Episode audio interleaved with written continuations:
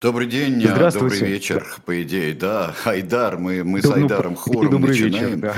А, вот, и э, для того, чтобы объявить вам, господа, что э, у нас идет программа в записи, э, поскольку мы еле все соединились, э, соединились для того, чтобы познакомить вас с революционным за правосудием и революционной законностью, которая, можно ли сказать, вот Алексей Кузнецов у нас- Добрый день, вечер. ну, можно ли сказать, что она родилась вот такое в своем а, воплощении, не в английской, вот в таком классическом воплощении, а во французской революции? Да, безусловно, потому что э, тут в данном случае вот эта принципиальная разница между системами законодательств английской, позже ее назовут англо-американской, ну или иногда англосаксонской еще называют, и так называемым континентальным правом, как раз э, в английской революции смягчила вот этот вот переход. Ну, э, дело в том, что английская революция не отменила систему судопроизводства.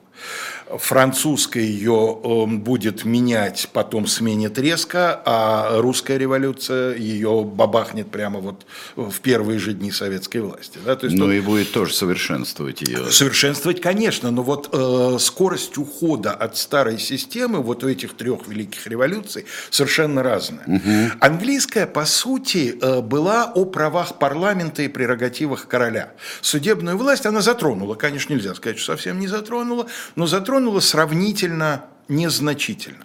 Что касается французской революции, то поскольку эм, деятельность судов основана на законе во Франции, а не на судебном прецеденте, как во многих случаях это в англосаксонской системе, то, соответственно, с первых э, недель французской революции вносятся определенные изменения в ту судебную систему, которая существовала при Прямо с первых недель, а от чего ты считаешь? Э, Я считаю, ну, в первых недель, конечно, это такая достаточно образная это самая э, фраза, но первые изменения бу- буквально там через несколько дней после взятия Бастилии уже, потому что отменяются, например, синереальные суды.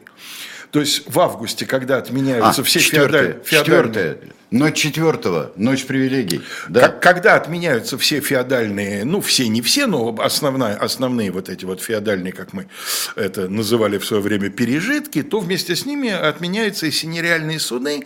Но это незначительное изменение, потому что к этому времени они уже и, и без того мало что рассматривали. Это действительно такая уже архаика.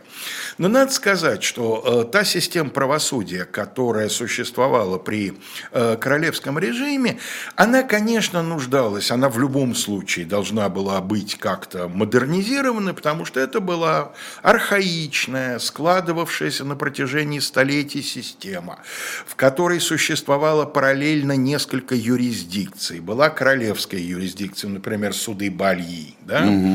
А была юрисдикция местная, которую в каждой, э, значит, исторической провинции венчал местный парламент. Парижский парламент, Да, да. Тулузский парламент. Вот, Айдар, мы говорили много о парламентах, и когда о Людовике XVI, и когда о терроре, и вообще а, парламент очень странная такая, особенно тогда. Ну да, потому что это... Их, э, их сослали в 1971 по-моему, году э, Людовик XV, а Людовик XVI взошел на трон, вернул их, и бадание пошло страшное. А потому что действительно вопрос о парламентских полномочиях во Франции, понимая под э, этим судебные полномочия, это вопрос о том, есть ли какая-то судебная власть помимо королевских судов.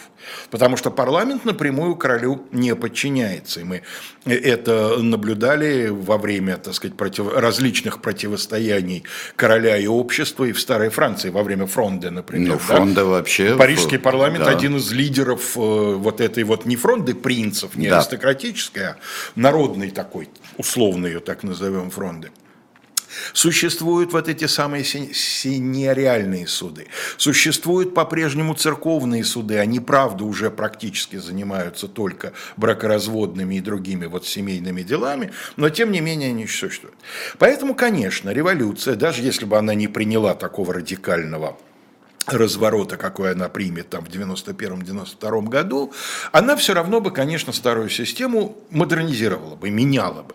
Но это происходит постепенно, постепенно, постепенно, и э, радикальные шаги начинают предприниматься э, примерно в, ну, можно сказать, 92 году, связано это с общей обстановкой. Да, революция вообще радикализируется. Ну, конечно, война в первую очередь война, отечество в опасности, война пошла не так, как рассчитывали, не так, как предполагалось, да, наступает период поражений, в, на территории нынешней Бельгии все идет не лучшим образом, да, и э, это приводит к усилению террора, собственно, практически весь вот номер дилетанта, от которого мы сегодня отталкиваемся, где главная тема это террор времен французской революции, вот он в разных статьях там рассматривает, что, почему, собственно, Франция стремительно с определенного момента начинает скатываться к террору. И создается Верховный уголовный суд э, весной 92 э, года, э, который это мало кто, так сказать, помнит этот эпизод в биографии ну, мы маленькие тогда были, ну что ж. Да, да, как, мы как запомнить. Его возглавляет Робеспьер. Так. И будет возглавлять его всего несколько недель, по-моему, 5 или 6 недель, после чего откажется – Почему, не очень понятно, но, скорее всего, он решил, что э, должность верховного судьи отвлекает его от главного, от политики. Да, от политики, э, причем он будет лавировать, он сам ввел закон, что национальное собрание два раза не избираются, он еще там, и вообще 92 год это такой год это год действительно постоянной неопределенности, это год, когда люди меняют свои политические позиции, но это на самом деле переломный год. Именно 92-й переломный год французской революции, на мой взгляд, а не 93-й. Ну, а не 91-й, а не, не бегство в Варен. Ну, бегство в Варен, да, но, в общем, главное, конечно, на мой взгляд, это поход на Версаль. И а, поход на, поход на Версаль, это, а, ну, это же октябрь. Они последствия, это 92 год будут, я имею в виду вот а последствия, последствия вот это... похода на Версаль, последствия да, переезд переезда короля, а потом арест королевской, значит, четы, помещение в Тамполе и так далее. Эм, Верховный уголовный суд на самом деле э, создавался именно как Верховный суд, и за то время, которое он просуществовал, эм, он вынесет некоторое количество смертных приговоров. По сравнению с тем, что будет твориться дальше, очень незначительное, менее ста за несколько месяцев своего существования. Причем надо заметить, что в подавляющем большинстве случаев это будут э, смертные приговоры действительно уголовным преступникам. То есть это еще не, не этот суд не, это не политический. Это не политический, не, не орудие политического Да, террора. пока мы далеко а не убежали, еще, да. как любит говорить Айдар. А, вот у Айдара вопрос. Пожалуйста. Да, я, ну, я хотел да, про этот суд спросить, собственно, роль Робеспьера, который возглавлял этот суд, э, в чем заключалась? Э, это участие по Да, это он да, председатель суда. Председатель суда. Почему, собственно, я и высказываю вот это предположение, что главное было то, что это отвлекало его от политической деятельности, потому что если бы он остался на этом посту, это требовало бы от него практически ежедневного, э, чисто судейского участия в делах. А он предпочел карьеру издателя журнала, по сути, в то время, да, если бы он заполнял анкету, он должен был бы написать о себе как о журналисте или там как о публицисте. Да? Ну да, а по образованию адвокат, да. По образованию он адвокат, собственно, по, поэтому его и, и... Ну да, и... но вообще это сыграл какую-то свою роль, э, хоть небольшую, потому что, не, представляете, неподкупный э, председатель суда. Ну, в общем, да. Это?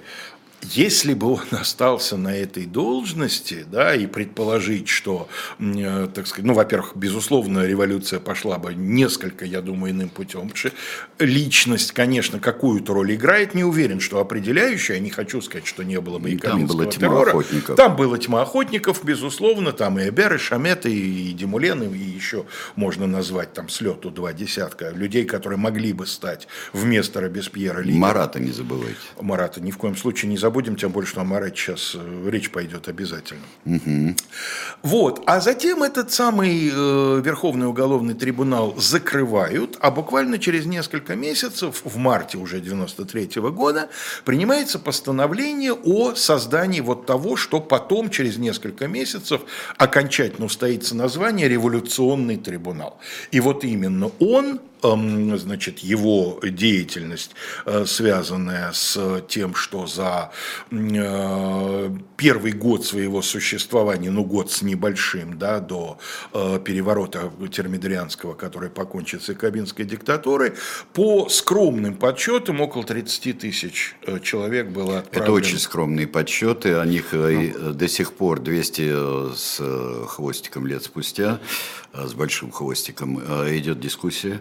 Идет дискуссия, И 30-40 да. тысяч – это там, исключая так описанные потрясающие эти утопления, которые там резня в Нанте. Нет, Леонский. вообще без, без всяких судов, конечно, а сентябрьские убийства вспомним, безусловно. Сентябрьские убийства э, или 1300 расстрелянных не только швейцарцев, а слуг в Тюильри вот все вот это. Ну, в общем, э, из того, что более или менее поддается подсчету, когда трибунал выйдет весной 94 -го года на пик своей, прости господи, продуктивности, они будут выходить на цифру 28 смертных приговоров в день. А? То есть, во-первых, это говорит о качестве работы трибунала, да, если трибунал, да, он уже был разделен на четыре секции для того, чтобы, э, э, так сказать, охва- да, одного охват, не хватало. Одного да. не хватало, просто один никак не справлялся. Но даже с учетом, что это не один состав, а четыре состава, 28 в день, значит, получается, что каждый состав по 7, минимум по 7 дел э, рассматривал. У меня э, вопрос такой вот есть, позвольте, э, вопрос как э, определенные э, законы толкали э, судопроизводство. А, например, такие законы, как закон о подозрительных, как финальные там приреальские законы, вот эти творчество Сен-Жюста, все там имущество тех, у кого родственники за границей, иммигрантов, вот всех – и потом вот то, э, помнишь картинку, э, Айдар, у нас было, когда человек заполняет эту анкету, анкету сторонника революции, вот эту социально, социально близкого заполняет, это ведь тоже толкало. Но вот приреальские законы, да, это, эм, значит, июнь 94 года, незадолго до падения Кабинской диктатуры, они позволили трибуналу просто отказывать в эм, допуске защитников процесс, э, позволили трибуналу без каких-либо объяснений, обоснований, причин не допускать свидетелей защиты в процесс. И вообще, по сути, прериальские законы превращают трибунал в военно-полевой суд. Ведь эм, дело в том, что как раз когда трибунал только-только создавался, вот в марте 93 э, года, выглядел он, вот если не вдаваться в его деятельность, а просто посмотреть, как он устроен. Он выглядел достаточно ну, в общем, э, цивилизованным судом. Ну, если посмотреть, там, председатель, Председатель, несколько обвинитель. членов, государственный обвинитель, э, процесс состязательный, значит, обвиняемый имеет право на адвоката. Если своего адвоката нет, то адвоката предоставляет государство, да, то есть все как в нормальном суде. Имеются присяжные. Да. Да, а, а есть ли э, какие-то данные о проценте оправдательных приговоров? А, э, есть. Э, я, честно говоря, не могу назвать проценты оправдательных приговоров, но дело в том, что э, чуть ли не первый действительно громкий... Второй. Второй громкий процесс, да, дело Марата. Да. Первый, первый какого-то несчастного дяденьку, который куда-то вышел а, с белой кокардой. Э, Не, а я говорю о громких. Вот а, первый громкий вот. процесс А громкий процесс это, Марата. конечно, Марат. Говорят, что это было, есть такая байка, э, что это было условие, на котором согласился Дантон на а, организацию трибунала согласен. Вот есть такая устойчивая байка, что он в разговоре с, с Робеспьером согласился на это, если Марата привлекут. Ну да, потому что э, по инициативе ряда депутатов конвента Марата обвинили, во-первых, в призывах к распуску конвента, то есть к государственному перевороту по, так сказать, представлениям того времени, а во-вторых, к массовым убийствам. И э, в трибунал было доставлено, собственно, проблем именно из-за э, рода деятельности Марата, проблем с доказательствами не было, просто вот подшивки его газеты «Друг народа» принесли в трибунал, и там печатным по бумаге при и Я эти самые призывы. 100 тысяч да, голов.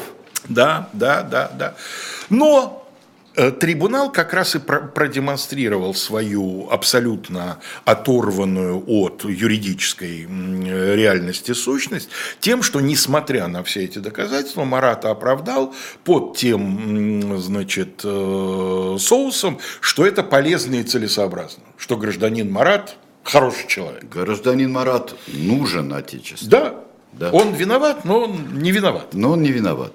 Причем оправдание было единогласно. Абсолютно. Да. То есть мы можем сказать, что судьи, вот э, судьи до, э, да, до какого-то вот этого порога, до 94 -го года, до лета были, ну, хотя бы немного независимы и действительно оценивали... Они чем-то э... были связаны, они действительно оценивали доказательства, они заслушивали стороны, эти стороны защиты и обвинения действительно состязались. Да, наверное, можно говорить о том, что имел место обвинительный уклон, что у обвинения было больше прав и реальных возможностей представлять свою точку зрения, но тем не менее Эм, почему начало деятельности революционного трибунала – это этап? Потому что это, по сути, отказ от самой идеи правосудия и приреальские законы, это просто, ну, пик кульминации. Это, это да, это последний перед, э, в общем, перед вершиной и падением. Когда уже, уже, уже э, трибунал не связан вообще ничем, когда, по сути, весь судебный процесс сводится к тому, что обвинение представляет свою позицию, а потом обвиняемому дают возможность что-то сказать в свою защиту. А, есть э, такие, что бывало, например, 25% оправдательных приговоров – вот э, какой-то из периодов, если брать, э, 4, по-моему, около 4 тысяч э, было приговоренных и тысячи с чем-то было оправданных. Но э, как вообще, как говорили великие, что дело в том, что оправдания были столь же, э, я бы сказал, произвольными, как и обвинения. Да, да. орел и решка. Как и обвинение, потому что и вот награда потеряла свою прелесть, э, а наказание потеряло свою вот, неотвратимость. Значит, неотвратимость, да, да. Дело еще и в том, что приреальскими законами трибуналу было, были оставлены только два приговора. Теперь трибунал мог при, выносить приговор либо к смертной казни, либо оправдание. А, То есть все посередине было убрано. А, вот а, смотрите, а, тогда а, было несколько пунктов, по которым, когда еще не было трибунала, и а, короля судил конвент. Да. В полном своем составе. Да. Было несколько пунктов. А, было а, смерть, а, было смерть а, с, отложенная, отложенная да, да, совершенно. до победы вот, и э, заключение тюремное. Заключение.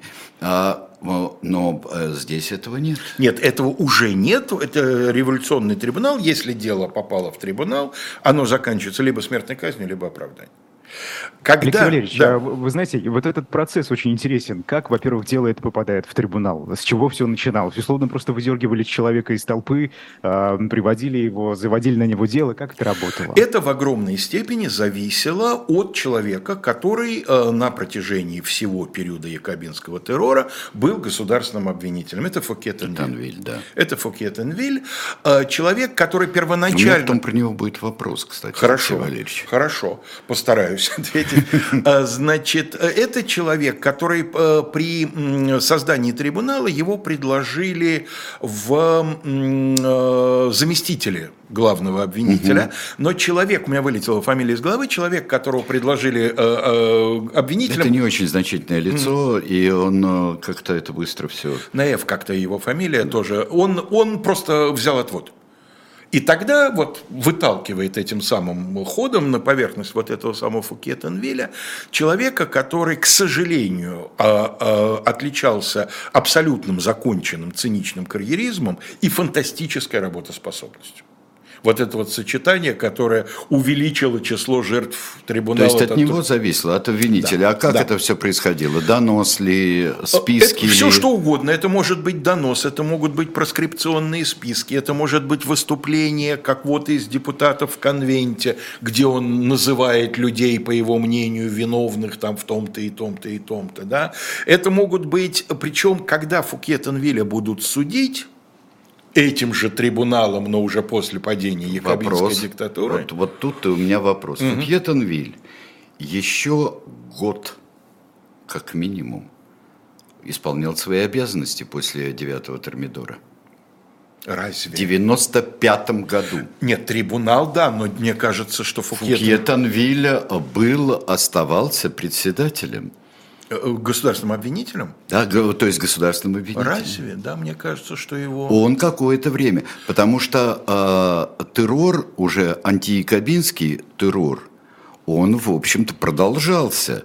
И э, вот это э, все не кончилось с 10-го Термидора. Нет, конечно. Когда казнили Сен-Жюста и э, Робеспьера, и Кутона, вот всех деятелей главных Комитета общественного спасения, э, а там продолжалось, и в провинции продолжалось. Нет, трибунал точно просуществует. Фукетенвиль только в 95-м году. До мая, до мая 95 -го года революционный трибунал просуществует. Мне казалось, что уже без него, но эм, Фукетенвилля в конечном итоге вместе с еще 15 э, видными деятелями революционного правосудия осудят к смертной казни, в том числе за то, что он в своей работе государственного обвинителя допускал подлоги, все это от спешки, да, потому что план, план, план, нужно показывать деятельность, нужно показывать непримиримость, в результате могли казнить вообще не того человека, в отношении которого вынесен приговор. Такие примеры во время суда над Фукетенвилем было приведено несколько, когда казнили не тех, просто потому что очень торопились и не соблюдали никакие там а, нормы. А были ли апелляции? Можно ли было обжаловать приговор? Нет. Обжаловать нет. Можно было только просить о помиловании. Но поскольку э, приговор трибунала приводился в исполнение, как правило, в течение 24 часов, то э, вот это Никто прошение о помиловании, оно просто, даже если успевали его подать, оно превращалось По-моему, в отсутствие апелляции, отсутствие апелляции, это было заложено э, в статуте революционного трибунала. Конечно, это именно... Это высшая инстанция. Просить можно именно о помиловании не о пересмотре решения судебного, а просто о принятии другого решения по каким-то там не связанным с юриспруденцией э, соображениям. И надо сказать, что вот в дальнейшем, дело в том, что слово «трибунал» же в разное время в разных странах может означать очень разные вещи. Насколько я понимаю, в Франции 20 века, не уверен насчет сейчас, но во Франции 20 века были суды, которые назывались трибуналами, но при этом это были совершенно обычные какие-то... Нет, трибунал это вообще суд. Вот, потому а, что это может быть кур, вот. это может быть трибунал, э, это э, разные, разные функции суда, но это не разделено, что трибунал это, например, революционный или военный. Или вообще чрезвычайный суд. Да? Это просто один из э, да. вариантов. Кстати, суда. военный трибунал вообще по-другому называется. Кур-маршиаль, да? Кур-марсиаль, да.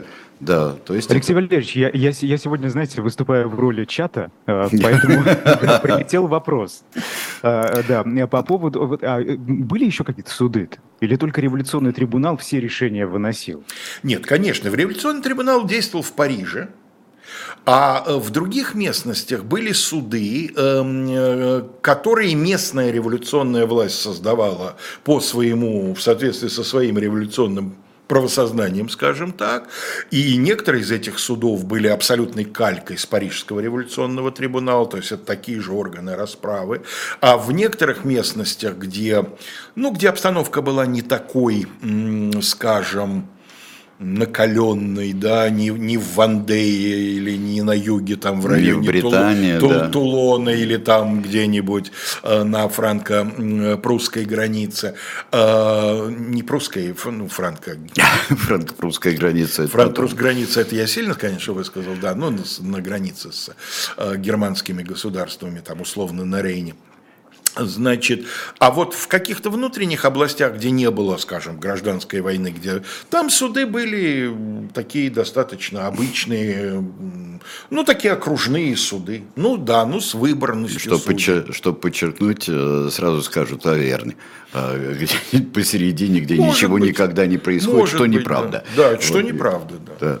Вот. Э, так вот, когда, возвращаясь к Фукье-Тенвилю, когда его будут судить, то, в частности, э, будет приведено множество примеров того, как вот он именно своими личными усилиями разгонял, разгонял, раскручивал вот этот вот самый маховик э, террора революционного трибунала, потому что человек, например, который первый э, возглавит этот трибунал в качестве его председателя, Жак Бернар Мари Монтане, он через несколько месяцев будет снят с своей должности и даже репрессирован впоследствии, именно потому, что его обвинят в недостаточной энергичности и кровожадности, скажем вот так. вопрос э, важный. Э, два вопроса есть. Во-первых, э, какую роль сыграл, ну, может быть, для трибунала один из самых тяжелых процессов, это процесс Д'Антона? Э, в смысле, какую роль? Какую роль в, э, скажем так, усовершенствовании трибунала? Например, отказ, э, запрещение э, говорить в свое оправдание. Вот там вот уж очень надо было, конечно, э, как-то лишить э, слова ну, Я так Д'Антона. понимаю, что процесс Д'Антона, он переломный в том смысле, что это тот процесс, на котором обкатывался процесс против своих. Дальше же там очередь целая выстроится, да, да выстроит. и Эбер, и, так сказать, ну, другие, Эбер, другие лидеры. Эбер до этого, Эбер, э, Эбер до этого. Эбер, Эбер до этого, Эбер, да. от, отрубание экстремистов, а, а Дантон – это удар в самый центр. Ну, это да. удар в самый центр, а, вот удар в Кордильеров, удар вообще по тем, кто составляет Э, ну, если не альтернативный якобинский, как раз вот, э, вот такой вот э, достаточно экстремистский центр, не альтернативный Робеспьеру и Ну да, нечто среднее между горой и болотом. А, нет, это, это гора стопроцентная, но вот это перехват, возможный перехват власти. Конечно, Дантон, блестящий э, журналист Демулен, и э, Фабр де Глантин, и вот все вот эти самые дантонисты. И от него надо было избавляться. Я, честно говоря, не могу на этот вопрос ответить. Вот каким особенным этапом стал процесс Д'Антона, трудно сказать, не знаю. А и вот до того, как мы прервемся, еще такая замечательная вещь, как амальгамный процесс. Ну вот это тоже будет одним из главных обвинений эм, против э, вот этих вот, э, скажем так, во время этого суда над судьями, да. так сказать, используя да, аналогию, да, да, да, суд да. над судьями. Э, амальгамный процесс – это когда в один процесс запихивают людей из разных дел. Вот это тоже будет... Э, Из разных дел. А, причем замечательные там обвинения какие-нибудь против того же Д'Антона, а, против того же э, там индийские компании и так далее, взяточничество и так далее. А, Английское золото. Ну да. А туда подставляют а, ну, ну, законченных коррупционеров, взяточников. Туда, да, да, почему они, собственно, амальгамными-то да, э, смешение. Это смешение и вот это вот зеркальный эффект амальгамы, когда вот эти вот э, несомненные коррупционеры и взяточники должны подсветить э, Д'Антона, который, чье, чья, чья коррупционная деятельность, мягко говоря, под вопросом. Под вопросом, там, да, там брал, брал, не брал, брал, наверное. Э, но было ли это? Но не за это. Вот. Ну да, то есть, э, э, собственно, хорошо известный оптический эффект, когда при помощи системы зеркал создается ощущение гораздо большей освещенности помещения. Во-первых, а во-вторых, как в комнате создается ощущение, ощущение всеобщего вокруг тебя заговора. Да, мрака. Да, такого вот везде. А как Толпятся люди. Выглядели? То есть это просто э, несколько совершенно не связанных между собой людей, которые сидят на скамье подсудимых, и как это дальше? Ну, мы, наверное, должны прерваться, да? Я, да. Это не ну, потому, что я, я не ухожу да. от ответа, мы после перерыва а, с этого да, вопроса но, начнем. Ну, грубо говоря, перед перерывом, грубо говоря, сидят Дантон, Демулен, Фабра де Глантин, Пупкин, э, Дюшан, Дюпарк, э, и я не знаю... Уже пойманные за руку на мухлеже с поставками и, в армию, там, например. И, и шпион Шульц. Вот, вот, ну, вот еще. Ну, вот скажем так. Давайте прервемся э, с вами.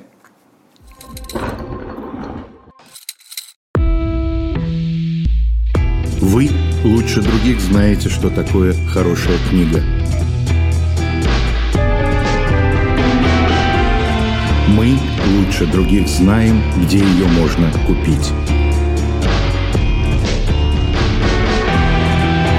Книги на любой вкус с доставкой на дом – Интернет-магазин «Шоп Дилетант Медиа».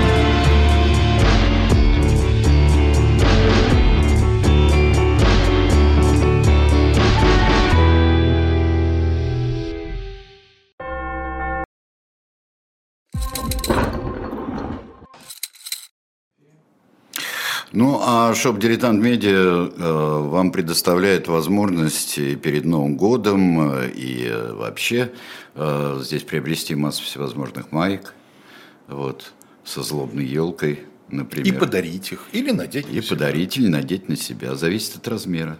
Зависит от размера. А, вот особенно жилетка. Жилетка, конечно, вот я, я, я бы ее заказал, знаете, учитывая все эти ну, морозы, так, а что, что, что же вас? А, жилетка. И причем э, здесь замечательно. Э, э, вчера, э, когда я смотрел за чатом, в программе не так, а, там было, ну, как раз делятся жилетки в мире вообще на Венедиктовке. И Вассерманке. И Вассерманке, да, и Вассерманке. Так мы вам предлагаем, да, вот нормальные достойные. Мне, кстати, были Вассерманки когда-то, но когда это было удобно и нормально. Нет, ну жилетка-разгрузка вот вообще вот, удобная вещь, там да. особенно где-нибудь на рыбалке, да, да. Да. да, вот как потрясающе опошляют, конечно, а, потому что я помню, я а, привез замечательную фуражку, вот такую вот, а, из Франции я привез фуражку, и тут же такую же нацепил Жириновский. Я, Фуражку я, типа картуз, да? Ну, фуражка такая, как, э, как морская речная, такая, mm-hmm. ну, без, без всяких кокард. Вот, э, друзья, вернемся. Ну что же, у нас э, самое главное, это вот это. Проиграем Самс, Сансона. Вот, вот. В метро Сассона Палача, да. Сансона, да. Так Сансона. что а, вот покажите, это достойно. И вокруг, конечно, гильотины а создалось, последняя гильотина работала в 1970-х годах. Последняя. Да, пока Франция не отменила смертную казнь, гильотина она, была да, не, За несколько, за некоторое время до этого, а Митеран потом отменил э, смертную казнь и гильотину Э, в частности.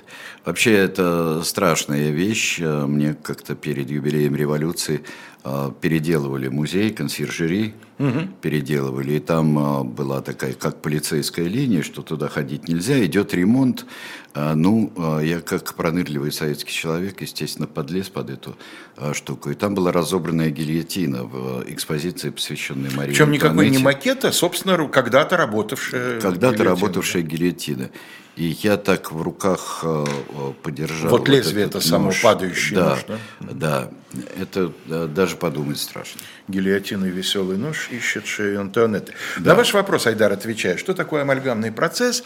Мне кажется, что таким наиболее Э, наиболее эм, понятной нашему человеку аналогии. Вот если вы э, что-то знаете о так называемых больших московских процессах да, 36-38 года, вот это типичный амальгамный процесс, когда искусственно э, сводят на процессе э, ну, вот, как Егоду, да, подсадили к людям, обвинявшимся в том, что они вот являются представителями троцкистско-зиновьевской организации. И тут палач Егода, который их бы, значит, репрессировал, если бы там угу. не не, не подули друг, несколько другие ветры наверху. Да?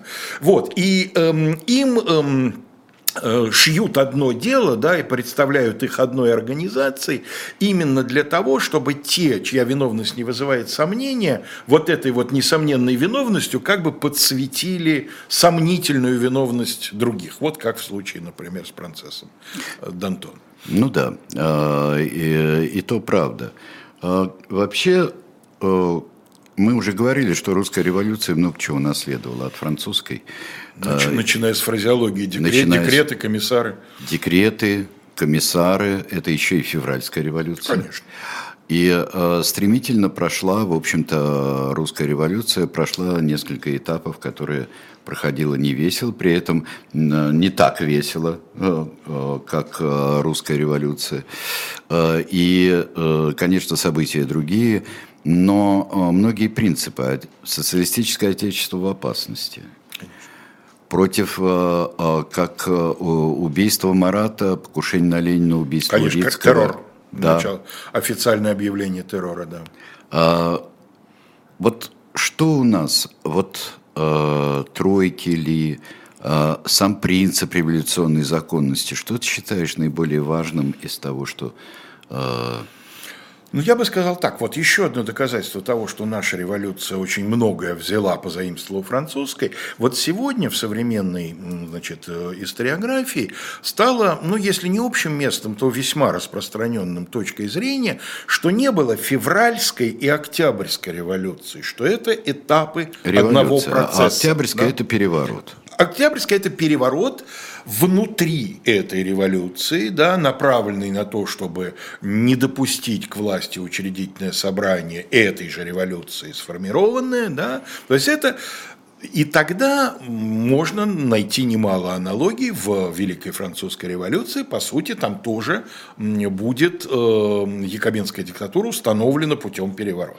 А потом путем переворота ну, конечно, несколько, э, отменена. Несколько этапов. Э, и июльские события 17 года и расстрел демонстрации на Невском. А, и а, вам, а, пожалуйста, как взятие Тюильри тогда в августе. Ну и после провозглашения советской власти ведь будет несколько этапов, потому что вот октябрь, ну по старому стилю, октябрь – это начало одного этапа, который закончится разгоном учредительного собрания. Затем между учредительным собранием и Брестским миром, когда произойдет раскол коалиции большевиков и левых эсеров, да, ну или можно продлить до, там, скажем, до 6 июля, когда этот раскол превратится уже в необратимый, когда будет поднят вот этот вот так называемый мятеж. А между этим где-то весной, там условно в марте-апреле, начало гражданской войны уже в полном масштабе, не отдельные разрозненные мятежи, как в Ярославле, да, уже, собственно, образование фронтов этой самой гражданской войны. Так вот, одно из отличий э, нашей революции от французской заключается в том, что когда большевики приходят к власти, то Ленин, и я уверен, что это в значительной степени его э, личная, так сказать, инициатива, ну, скажем, большевики обрушивают всю систему старого суда, не оставляя от нее вообще камня на камне. То есть сразу? Сразу. Первым же декретом, декретом номер один о суде, он получит такое название ретроспективно чуть позже. Вот этим декретом полностью отменялись все э, судебные учреждения старой власти. Такого другого примера, ну, в общем, я не знаю. Любая революция может быстро модернизировать старые суды, но все-таки именно модернизировать. Но э, я бы здесь заметил еще, что если мы воспринимаем как непрерывную революцию, начиная от отречения, от э, отречения Николая, mm-hmm. то здесь э, мы проходим э, те же несколько этапов почти. Да, да. И уже, конечно, абсолютно якобинское решение, большевистское решение полной отмены всех судов – но при этом временное правительство судебную систему практически вообще не трогает, оставляет ее неизменной, но кое-какие небольшие демократические изменения. Например, женщинам наконец разрешили быть присяжными поверенными. Вот это успело временное правительство. Но это не меняет радикально, да, это не, не, не меняет систему судопроизводства, это просто несколько расширяет, так сказать, круг допущенных к ней лиц. Вот. Почему несколько? Это не потому, что я женщин хочу обидеть, а потому что никто не отменял требования диплома о высшем юридическом образовании. А его получить они? А на тот момент они могли на... его получить только в европейских университетах. Да. Поэтому несколько женщин, у которых был диплом Сорбонны, Берлинского университета, э, которые признавались взаимно, они смогли. В этот период там речь идет менее чем о 10 э, дамах, которые за, за это время успели, так сказать, стать помощниками присяжных поверенных, они не могли сразу стать полноценными, потому что нужен был еще определенный срок либо государственной службы, либо пребывания в статусе помощника. Но статус помощника давал возможность вести работу адвокатскую практически без ограничений, поэтому они уже становились адвокатами. А так, э, до э, значит, октября по старому стилю судебная система с Сенатом во главе, с судебными палатами, с окружными судами, с мировой, э, мировой юрисдикцией. Она так и существовала. Вот ее полностью обрушил декрет о суде, который предусматривал, ну, собственно, вот э, такое словесное выражение этой позиции, лучшее из того, что я нашел, на мой взгляд, принадлежит Анатолию Васильевичу Луначарскому. Долой суды мумии, алтари умершего права, Долой судей банкиров, готовых на свежей могиле безраздельного господства капитала продолжать пить кровь живых. Да здравствует народ, создающий в своих кипящих, бродящих, как молодое вино судах, прости господи, но аналогия, конечно, да, суду, кипящий, бродящий, как молодое вино. В судах право новое, справедливость для всех, право великого братства и равенства трудящихся. Вообще потрясающий, конечно, набор образов, э, набор слов, набор слов, взвейтесь и развейтесь, как говорил Иван Бездомный. Да, да, да, да, да, что, да. да. Вот, э, и действительно вот это было сделано, то есть декретировалось создание эм, новых судов, довольно серьезные были метания, колебания, потому что три декрета о суде укладываются в полгода. Первый декрет декабрь 17 второй декрет февраль 18 третий декрет июль 18 Вот за этот короткий срок, по-разному достаточно, но тем не менее, там первый декрет, например, вообще говорил о том, что любой гражданин, ну, достигший определенного возраста, может быть и обвинителем в суде, и защитником. То есть полностью устранялась э, значит, профессиональная прокуратура и профессиональная адвокатура. Но дело в том, что это логично, потому что революция э, делалась вот под тем, о чем под лозунгом, о котором Луначарский говорит, справедливость для всех, право великого братства и равенство трудящихся. И когда э, выясняется, что так система работать не может, вот поэтому так быстро и появляются последующие декреты, что прямо на ходу идет правотворчество. Да? Не было никакой четкой концепции. Вот в этих декретах о суде особенно хорошо видно, что большевики не были готовы к захвату власти в том плане, нет, они были, безусловно, готовы к ее захвату, но вот к осуществлению они плохо были готовы. У них по многим важнейшим вопросам вообще не было плана. Большой пробел, да. да. А, Алексей ну, Валерьевич, если вы позволите, я конечно. хотел просто вернуться во Францию времен революции. Вы знаете, э, вот э, э, что было до марта 93-го? Там же Верховный уголовный суд, правильно, который потом упразднили. Его и, несколько раньше упразднили, по-моему, в конце 92-го. А, 92-го. По-моему, а да. А зачем его упразднили? А мне кажется, что просто тоже вот идет процесс такого как сказать, хаотического правотворчества, и поэтому э, ведомства возникают, ведомства упраздняются. Мне не кажется, что это какое-то ну, а, этапное а, было решение. А, да, там гораздо важнее было наладить работу конвента и а, при этом еще комитеты. И э, слишком часто, как мне кажется, в разговорах и даже в изображениях революции забывают не только Комитет общественного спасения, а забывают, э, забывают Комитет общественной безопасности, Конечно. который был необычайно важен. И именно и... он в первую очередь контролировал революционные трибуналы. Да, и он, а, и он инициировал очень много, а, очень много а, процессов и очень много, много репрессий.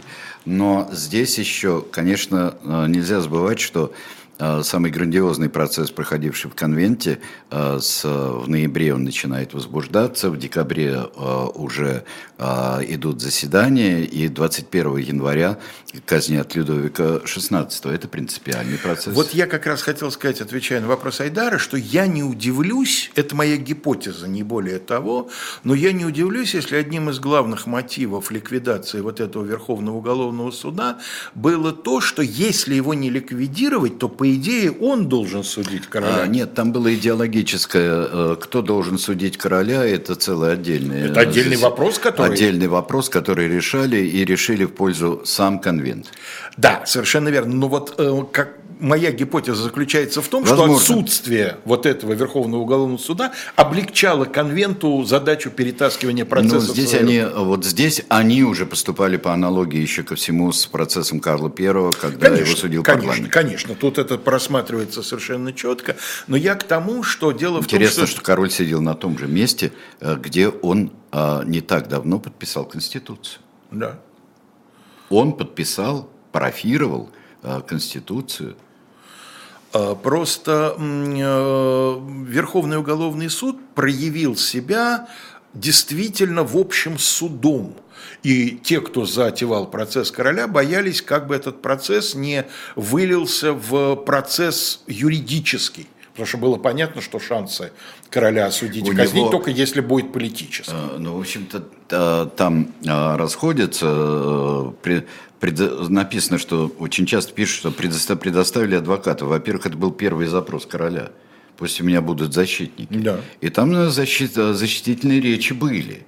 И очень толковые, кстати говоря, их стоит, э, стоит почитать, где разбирали все 33 пункта обвинений, да. которые представляли королю. А, но, э, в общем-то, здесь уже сообразили, это был так, э, такой процесс, и процесс вообще-то решения в пользу был не таким, уж большинством голосов. Но Марию Антуанетту потом судили, как и всех, э, судили трибуналом революционным. Да, ее судил уже трибунал, да. обвинял Фуркетенвиль. Да, да гражданин ИБР э, свидетельствовал. Да, да, да. да, будто... да, да. А, а, а кров... вот раз... об кровосмешении, да. да. Хотел об этом процессе спросить. До октября 93-го. Э, как это все происходило? С чего это все начиналось? Кто собирал эти доказательства, в кавычках, так их назовем? Эм, ну, в принципе, нет. Дело в том, что у нас не так давно э, была передача в Нитаке, да, да, полностью да. посвященная суди, суду над Марией Антуанеттой. Может быть, мы просто попросим наших режиссеров прикрепить на нее ссылку к вот да, этой трансляции. Да, да, я думаю, стоит. Потому что, понимаете, за оставшееся у нас время э, можно только очень поверхностно да. на этот вопрос ответить. А есть уже готовый, гораздо да, более... Да, готовый, и есть э, материал «Дилетанте», Э, есть материал в «Дилетанте» о процессе. Да, так что Если здесь... вы не возражаете, я бы опять вернулся все-таки к нашим революционным трибуналам, потому что мы о суде-то начали говорить, да. а вот до трибуналов не дошли. Но параллельно с тем, как выстраивается система обычного, нормального судопроизводства, по крайней мере, предполагается, что она ею станет, уже создается параллельная юрисдикция, создаются э, трибуналы цитирую, «для борьбы против контрреволюционных сил в видах принятия мер ограждения от них революции и ее завоеваний, а равно для решения дела о борьбе с мародерством и хищничеством, саботажем и прочими злоупотреблениями торговцев, промышленников, чиновников и прочих лиц». То есть здесь происходит сразу смешение с одной стороны наиболее опасных с точки зрения революции преступлений, куда входит саботаж там, mm-hmm. и так далее, да, мародерство – разлагающий революционную армию. А с другой стороны, уже виден классовый подход. Да, вот. Классовый подход, но а, почти, почти слово в слово по перечислению функций, с кем должны бороться чрезвычайная комиссия. Совершенно верно. И революционные трибуналы, по сути, станут отделами ВЧК. А, а, также вот тоже один из последних вопросов, Айдар, я хотел задать. А, вот когда процессы процессами московскими, но процессы прекращаются, и вот это а, индустриально-конвейерный подход. ОСО, особое совещание. Да, особое совещание. А, он тоже, в общем-то, напоминает а, самые последние месяцы, недели французского террора. Да, конечно. Уже нет ничего, что напоминало бы о старом э, суде классическом, да, уже убрано все, приговоры штампуются да, как тебе на конвейере. Пришел, тебе э, привели тебя, при, зачитали приговоры и вперед. А, а может и не приводили, потому что сколько есть воспоминаний, как решение ОСО зачитали под расписку в камере. А, да, я имею в виду французские. А, французский, да, нет, французский очень, очень еще приводили. Да. Ну, да, это, ну, там как раз по дороге, там еще по дороге к ближайшей гильотине. Справедливости ради, надо сказать, что э, чрезвычайное правосудие в новой, ну и почти уже новейшей истории эм, русского государства, в общем-то, э, до Октябрьской революции было применено в 906 году. Угу. Это знаменитые Столыпинские военно-полевые суды, которые были распространены на большую часть преступлений, скажем так, революционного характера. Да, то есть эм, э, это не суды, армейские над военными, да, это не система военного правосудия. это введение в гражданское военно, военно-полевых э, Совершенно а, верно. обычаев. Это, по сути, не случайно они просуществовали сравнительно недолго, потому что, естественно, никакого шанса пройти у закона о военно-полевых судах через Думу не было, поэтому Столыпин своим решением, как премьер-министр, их внедряет в период, когда первая Дума уже распущена, а вторая еще не начала свою деятельность. Вот, и за этот короткий срок, за менее чем за год, э, военно-полевыми судами к смертной казни было приговорено, вот я сегодня посмотрел, 1102 человека, но приведено в исполнение лишь около 60% приговоров. Менее 700 человек было менее фактически 700 человек. казнено. Для России той это был все равно жуткий шок. Это жуткий шок. Известная история, как один из депутатов назвал виселицу Столыпинским галстуком, Столыпин ну, да, давал да, пощечину, да, да. дуэль вот эта знаменитая, несосто... несостоявшаяся дуэль. Да, ну, а революция, как всегда потом, вот были у вас а, военно-полевые суды неправедные, а теперь будет праведные. А теперь будут наши праведные, да. да. И э, в результате э, вот эти вот э, революционные трибуналы, которые были созданы советской властью декретом от 4 мая 2018 года, значит, они получают э, э, свою юрисдикцию. Дела о шпионаже, понятно, погромах, понятно, взяточничестве – уже не очевидно, потому что дела о взяточничестве, они, как правило, требуют хорошего, надежного доказывания. И если дела о взяточничестве... Но это очень революционно. Но это очень. Если Те, дела... кто пользуется нашим положением ну, для да. того, чтобы наживать... Ну и так далее. Но если дела о взяточничестве идут в чрезвычайный суд с упрощенной системой судопроизводства, про правосудие можно забыть. Это точно совершенно. Конечно. Да? Погромы, ладно, хотя там тоже, конечно, возможно судебные ошибки сколько угодно, но погромы как правило, лидеры погромщиков взяты с поличным на месте, что называется, да, а вот, поэтому здесь с доказательствами, как правило, попроще, а взяточничество – это тонкая штука, там вообще работать и работать надо, да. Подлоги, с какой стати в трибунал идут подлоги? Та же самая революционная логика. Подлог – это что? Это изготовление там, документов фальшивых для получения там, да, того же деф, самые, дефицитного продовольствия. Те же, те, кто чего пользуется тяжелым положением неправомерное использование да. документов и хулиганство. Вот хулиганство это почему в трибунал? А вот потому что с точки зрения революции это одно из самых опасных. Добродетель. Добродетель должна торжествовать. Ну, сейчас мы опять в Робеспьера окунемся. А, вот, ну что, Айдар, мы таким образом, в общем-то, главную тему в «Дилетантах», главную тему мы завершаем. «Дилетанты» по пятницам в 18 часов. Эту программу вы смотрите в записи, но мы не могли вам ее не предоставить, хоть в записи. Это было очень важно. Хоть в записи. Но все это происходит 8 декабря, просто чуть-чуть чуть раньше. раньше да? Буквально чуть, на, чуть пару, раньше. на пару-тройку часов раньше. Чуть да. раньше. Ну да, да. А, сразу после нас в эфире «Эхо» программа «Ключевые события» с Татьяной Фельгенгауэр. А, и, в, и потом программа «2023» уже на живом гвозде с Геннадием Гудковым. Максим Курников этот эфир проведет, а мы с вами прощаемся. Опять же, отсылаем к эфиру о процессе над Марией Антуанеттой да, э, там целый да. час, я так понимаю, это, да, полезно и очень интересно прослушать. Спасибо, всего доброго. Спасибо. Всего доброго.